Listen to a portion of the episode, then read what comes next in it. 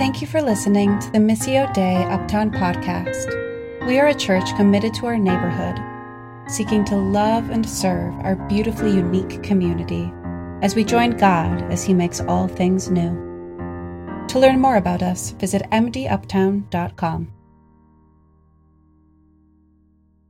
All right, so we're reading from Psalm 8. Lord, our Lord, how majestic is your name in all the earth. You have set your glory in the heavens. Through the, through the praise of children and infants, you have established a stronghold against your enemies to silence the foe and the avenger. When I consider your heavens, the work of your fingers, the moon and the stars which you have set in place, what is mankind that you are mindful of them, human beings that you care for them? You have made them a little lower than the angels and crowned them with glory and honor. You made them rulers over the works of your hands. You put everything under their feet all flocks and herds, all the animals of the wild, the birds in the sky, and the fish in the sea, all that swim the path of the seas. Lord, our Lord, how majestic is your name in all the earth. This is the word of the Lord. Thanks be to God. And I think we could be done there, but we're not, so go ahead and take a seat. it's just such a beautiful psalm. All right, let me pray for us. Dear Lord, thank you for today. Um, can't thank you for the sunshine, but we thank you for the gray. we thank you for waking us up this morning and the breath in our lungs. We thank you for each person here. We love you. We want you to be honored with our praise and our just our time in your word. May you be glorified. Amen. So, today is our last Sunday in the Psalms. This summer, we have been able to look closely at the Psalms. And hopefully, you, like me, have been able to glean some new insights. I especially have enjoyed Jimmy's sermons, A Man Can Preach. And it has just been a time of journeying together with these truths being drawn out and brought into the forefront of hopefully our minds. And it just shows again how important and how relevant this book is for us. So, a couple weeks ago, I preached on Psalm 13. If you're unfamiliar with that psalm, it's the one that begins with, How long, O Lord, will you forget me forever? And that's just verse 1.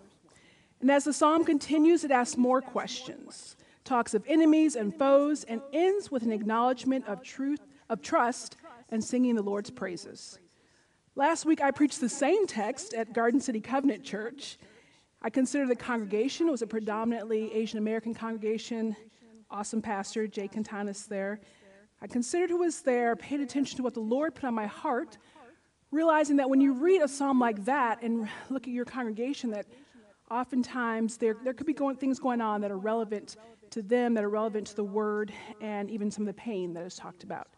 As we know, a lot of uh, what went on with the um, Asian American community in the last few years, the xenophobia. So really tried to tailor that particular sermon to the congregation, and um, God, God was so good. At the beginning of last week, when I was thinking on the psalm or the theme I wanted to preach on today, the idea of praise quickly came to mind. There are so many psalms that speak of praise, Psalm 8 being one of many. And in that moment, praise seemed right. And I say at that moment because as the week progressed, I started feeling a little bit different about praise. Like, oh, this week has gotten a little bit harder. Am I ready to talk about praise? Am I there? But as I was at lunch with a group of friends, one of them's here today, I shared my current reality. I was about to preach, preach on praise, and I wasn't exactly feeling that topic. Not that it's about our feelings, but I was just like, what did I agree to? Now the worship team is getting songs for praise, and I'm just I'm struggling, Lord. How do I get here? Now, I have to say that thank God for friends that are in a different headspace than you are at times because right away, um, it was not the Job scenario. it wasn't forget that, move on to something else, curse God and die. They were present to me and gave me an alternative pretty quickly. And that the alternative is that oftentimes in those moments of not feeling it, or perhaps even in times of lament or sadness or loss, we want to go somewhere else, but then others say, nope, it's time to lean into that. If the Lord put it on your heart, it's time to lean in. These weren't friends flippantly saying this. Around the table, each of them had experienced sadness, significant loss. We had a, a widow in our midst, uh, dark seasons, uncertainty, and more. I felt like what they were holding out to me was what I read in Psalm 42 5. Why, my soul, are you downcast? Why so disturbed within me? Put your hope in God, and here it is. For I will yet praise him, my Savior and my God. That these friends are like, okay, there's this reality, Tiana, over here. But then also, let your soul praise God. So, as much as I could have preached on a third week of a psalm that's like a Psalm 13, you know, those little heavier ones, I felt like when the word praise came along that that was not a mistake, that it is what God wanted me to hear, and perhaps today, what He wants you to hear as well. Undoubtedly, today, what He, probably, what he wants you to hear today. So, this, this does not mean you or I dismiss our laments, our heartache, our grief, our longing our disappointment or uncertainty. Maybe many of us came into this space even in that space of, of heaviness. Or where we read it in Scripture that we dismiss it. No, we, we take the full, the full picture, the full verses that He's given us, and thank God that it is in there because praise is important, but also we hold that tension of sadness and loss and things that we just don't know what the, the rest of the story is going to look like. I think I've come to realize that those examples are very much a part of the story the loss, the uncertainty, our lived experience. It's part of the story, but not the whole of the story, just part. So I can say for myself to talk or preach on lament or the issues we face day to day is fairly easy. As up as I am, I can also preach on these things that are a little bit heavier and has at times has its place. Yet that stirring in my heart towards praise is again what I believe the Lord is saying I needed to enter into. But a reminder of something that is also equally important as believers is to be praising. And the beauty of Psalm 8 is that it contains not just praise, but wonder, as we sang about today. This psalm has a pattern we often see in the Psalms an initial call to praise, then expansion for the reasons for that praise, and then concluding with a further heightened call for more praise. So it sort of sandwiches you know, what's in, in the middle, the concern, praise starts, the concern, praise ends to our Lord. O Lord, our Lord, how majestic is your name in all the earth. David reminds us of how, how far reaching his majestic name is. It is in all the earth. Majestic meaning royal, kingly, sovereign, marvelous, elevated, awe inspiring, which is my favorite, this definition, glorious, having impressive beauty or dignity throughout the, throughout the earth.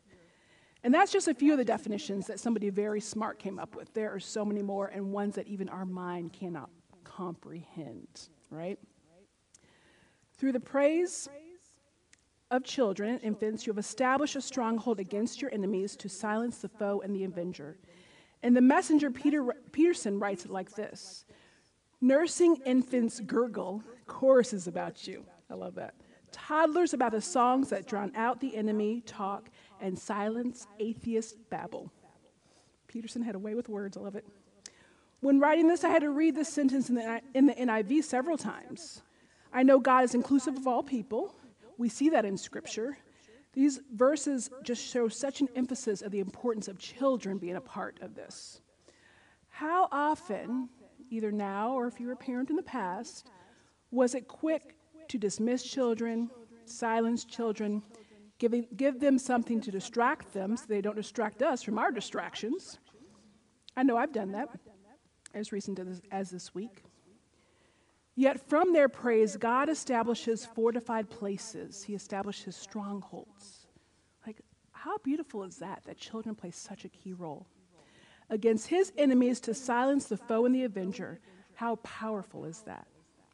So let those babies speak up and speak out because God is using them and they have a place in the church and in, and in justice issues and in the streets and in these children. Let's let them cry out as well.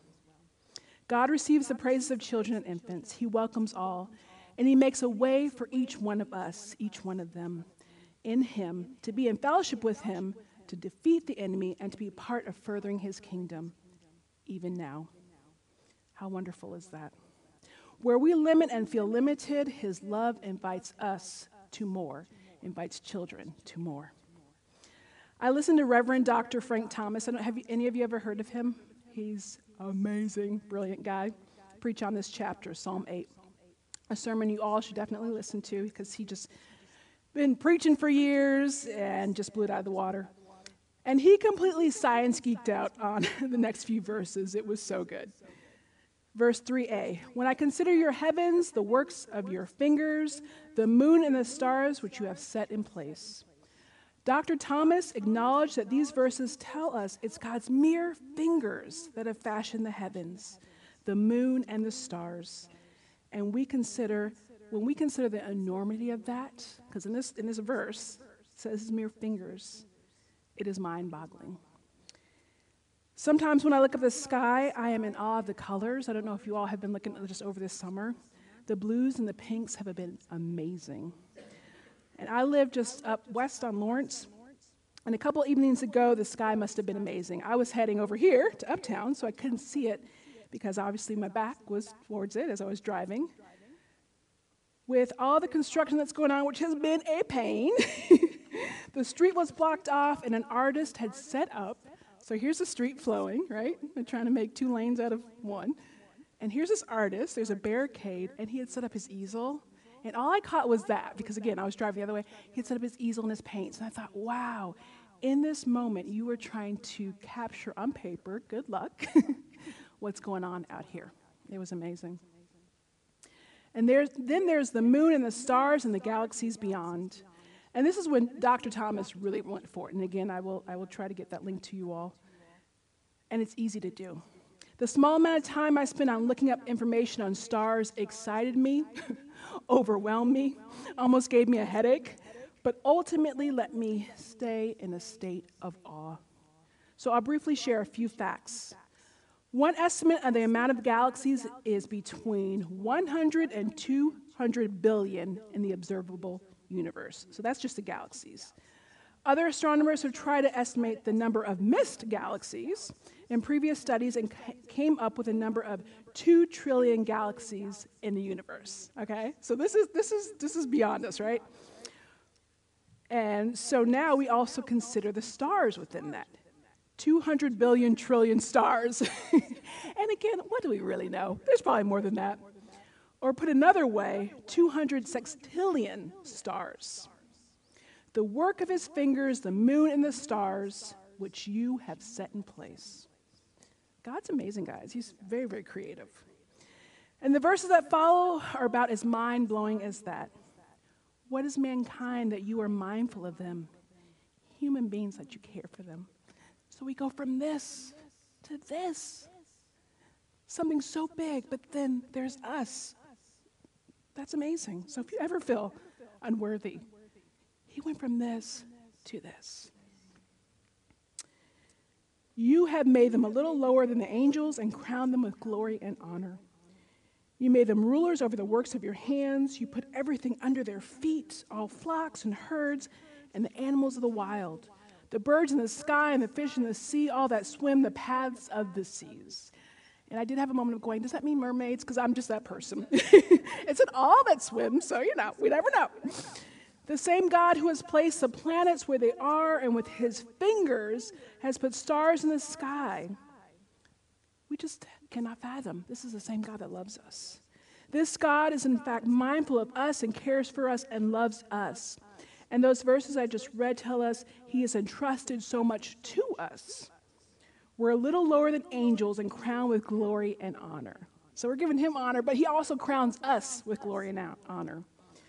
In these verses, we are reminded of the Genesis account the beginning, the creation, the putting of all things in their place, everything made right. The reality of the heavens and our being introduced in this text soon after should be an uh, and, and our being introduced in this text soon after should be an indicator of a number of things. We are small in a sea of vastness, because we are, perhaps not as significant as we thought we are, yet this is not dehumanizing or a lessening of us as people or a, you better know your place. No. Because there are so many verses that speak to his love for us the individual love, and as people, the collective love. Reading from Psalm 139 13. For you created my inmost being, you knit me together in my mother's womb. I praise you because I am fearfully and wonderfully made. Think of those stars and then think of what goes on in the womb. Your works are wonderful. I know that full well. My frame was not hidden from you when I was made in the secret place, when I was woven together in the depths of the earth. Your eyes saw my unformed body. All the days ordained for me were written in your book before one of them came to be. Again, the enormity of here, but also the body and science and just all that, that individual love that knit us together. And then Psalm 316, one that I've actually been coming back to a lot lately. I don't know why, it just has been on my heart. For God so loved the world that he gave his only begotten Son, that whoever believes in him shall not perish, but have eternal life. He had one son. A love that sees you and I individually, his beloved, a love that sees all of us collectively, his beloved. This understanding of who we are as small yet important, even more so points, points to a majestic, awe inspiring God that has made all this possible. Last night, as I read these verses, there's a stark reminder that he did not set one people group over the other. There's nothing in Scripture that, in the end, makes it sound like God's like, I favor these people, and they're going to rule over everything, and they're going to take over. The language is mankind, human beings, in some versions, stewards, whoever believes. This is available to all of us to be a part of this. The governing of the earth is a gift to all, not just certain people, but to all. We're reading it right here in Scripture. Whoever believes. Humankind, mankind. About a third of the psalm is about being rulers of the works of his hand, as well as everything under our feet. Again, he has entrusted this to all of us. Again, a love that tells us in the midst of the galaxies and stars and wildlife and sea life and the birds in the sky and the earth that we have a place, a glorious place, a place of honor, each one of us. God is constantly inviting us into what He's got going on, constantly. What He's created is a true relationship. Think of your other relationships. When folks invite you in, when folks say, hey, we're going to go see Barbie, you want to join? It's a gift for some of us. but that, inc- it's a good movie, y'all, but we won't go there. but that inclusive piece, that involved piece, that relational piece. And how do you feel when somebody includes you? You feel the love. I mean, how can you not when someone says, I want you to, to join me in this? Or, hey, you've been on my heart. This is all a part of that relational piece that we have with each other or can have with each other that God of the universe has with us. Be in relationship with me. He is constantly saying that. Constantly. I love it. A true relationship. And then this psalm ends as it begins. We, like the children and the infants, join in praise, and who wouldn't want to? Lord, our Lord, how majestic is your name in all the earth. Praise him for his glory because he is worthy of our praise. Praise him because we know that he is God who knows us and still loves us, knows all our foibles, knows all our sin, and still loves us. Praise because his only Son loved us and gave his life for us that we may know eternal life. Praise because, because we have not only seen, but experienced the mighty work of his hands. Praise because he is Jehovah Praise because he is the bread of life. Praise because he is the light of the world. Praise because he is the door. Praise because he is the good shepherd. Praise because he is the way. Praise because he is the vine. Praise, wonder, invitation, praise. I want to read in closing uh, from a book I read from last time I preached. Um, And it's not Psalm 108 or Psalm 8 that she references as another psalm of praise. And it just was so good. You know, like when you're doing last minute tweaks on your sermon and it's like, oh, that's so good at 11 at night. so this is from a book called The Words of Her Mouth Psalms for the Struggle. And it's women pastors, women authors, or both who um, just reflect on either a whole psalm or verses. And this is called from Psalm uh, 148 5. Let them praise the Lord, the name of the Lord, for he commanded and they were created. And this poem is called Get Excited. Let's get excited about God. You jaguars and grizzly bears, roar to the one who made and keeps you. Let's dance with divine inspiration. You dolphins and frogs, leap with joy toward the highest heaven. Let's sing together a song of salvation. You wolves and red tailed hawks, exult in your freedom and belovedness. Let's worship the Spirit who brings order out of chaos. You sea otters and kangaroos, give thanks with your whole being. Let's listen to the love that is the source of all healing. You pronghorns and pandas, rest in the everlasting arms of provision. Let's celebrate grace, unearned concession, freely and generously given. You snails and blue whales, embrace your vocations. Let's praise God as united creation. You siblings and friends, you neighbors and strangers, you aesthetics and revelers. Let us praise the Lord, eternal love poured out in, among, and for us. Amen. Thank you for listening to the Missio Dei Uptown podcast. We are a church committed to our neighborhood, seeking to love and serve our beautifully unique community as we join God as He makes all things new. To learn more about us, visit mduptown.com.